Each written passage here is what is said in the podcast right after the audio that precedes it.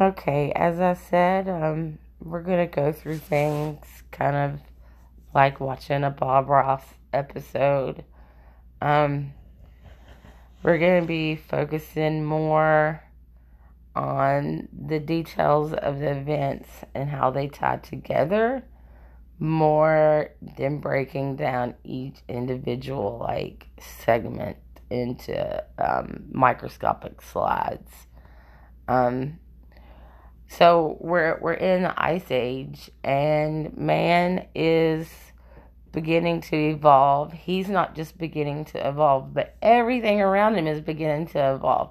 There are all these new species of animals. There are all these crazy species of plants, and they're all huge. From from from man to tree, they're all giant. This is known as the silicone age. Yes, another name that was stolen. We're gonna you're going to see this as I break it down. Um, I'm going to try and show you the correlations to how everything that you've been taught um, really had an extra hidden meaning and more to the story than we were taught for a reason. Um, the elite like to think that the everything that they have is exclusive. Um, people pay for that exclusivity. They pay a high price for that. Um, but none of this stuff is really exclusive. Um, there were giants, giant humans. I mean, we're talking like 12 to 20 feet tall, big, huge, giant men. So when you hear the legends of people exploring the world and coming in contact with these giant men of copper colored skin, these legends it doesn't really matter what it is. Um, it ha- there's all, it always originates in some sort of truth, and from there it becomes a tall tale. Um, that's where you start getting into mythology versus theology, and in more ways to keep division and a freaking argument going.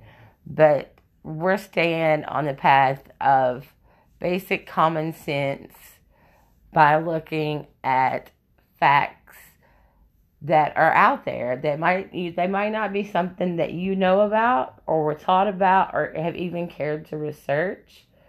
Um, but it's out there. Um, man was a giant.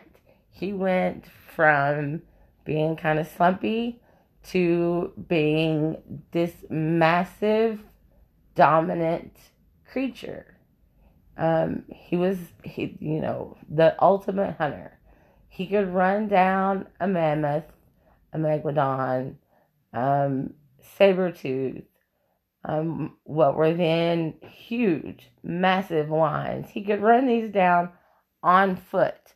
So he was like the supreme athlete, supreme athlete.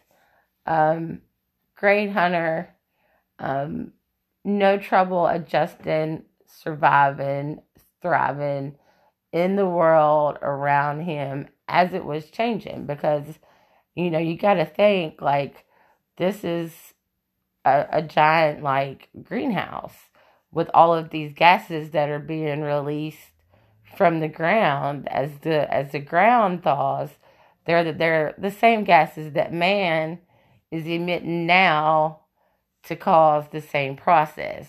And I think that kind of um, irks scientists a little bit because um, what happens if nature takes over? Uh, what happens if if man's connection to nature uh, trumps everything else? Uh, if you don't need them, then what? So, um, as much as, you know, we hear all of the talk about climate change and blah, blah, blah, blah, blah, climate change has been a part of Earth's history since Earth began. The shifting of the poles is currently going on. Which means, guess what? The climates are going to change as the poles shift. It's been documented to have occurred for millions and millions and millions of years. South becomes north, north becomes south, and then they go back. Um, it's just the way things are. Everything has a cycle. You were told that for a reason. You just kind of follow it away and don't really know the significance of it and how it applies to so much shit um, in history, your daily life, and in your future. Um, so kind of keep that in mind. Um, so as this giant canopy is is kind of growing around the earth, these huge trees and these giant animals, um, massive, huge amounts of oxygen are beginning to fill the ozone. So, what does this mean? As the gas structure changes, so does everything else. So, you go from extending, like Alice in Wonderland, from extending from small to giant, you're going back from giant to small. And we really, when you look at um, human measurements uh, as far as like growth charts, um, we kind of really see that happening already. It's been going on for quite a while. It's just not something that's discussed. Like I said, um, I think that the powers that be, the the power behind the curtain, so to speak, uh, kind of fears that Aeon Flux type thing to where nature takes over and the only way to maintain control of the people is to put us in this little bubble of um, indoctrination. And that's that's really not where it's at. I mean like that's really not where it's at. You're so limiting yourself in in all aspects. In the way that you can prosper financially spiritually um, mentally, health wise, um, physically health wise, and so on. I mean, like putting yourself into this box, um, it causes this dystrophy to uh, kind of develop um, throughout your body. Um, so, kind of come out of that box a little bit. We're going to get into some more things a little later.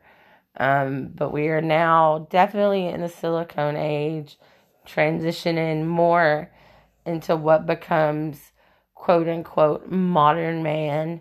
Um, but don't don't get confused on um, the greatness, as I said in the episode before. Um, you're a cosmic being. Um, don't forget that. Be mindful of that in everything that you do. Understand that you walk with the power of the earth, the moon, and the sun in every move that you make. Like, that's power. That's true power. Um, and when you apply that power with purpose, that's where magic starts to happen. Okay? So, um, until the next time, stay blessed be mindful. Have a great day.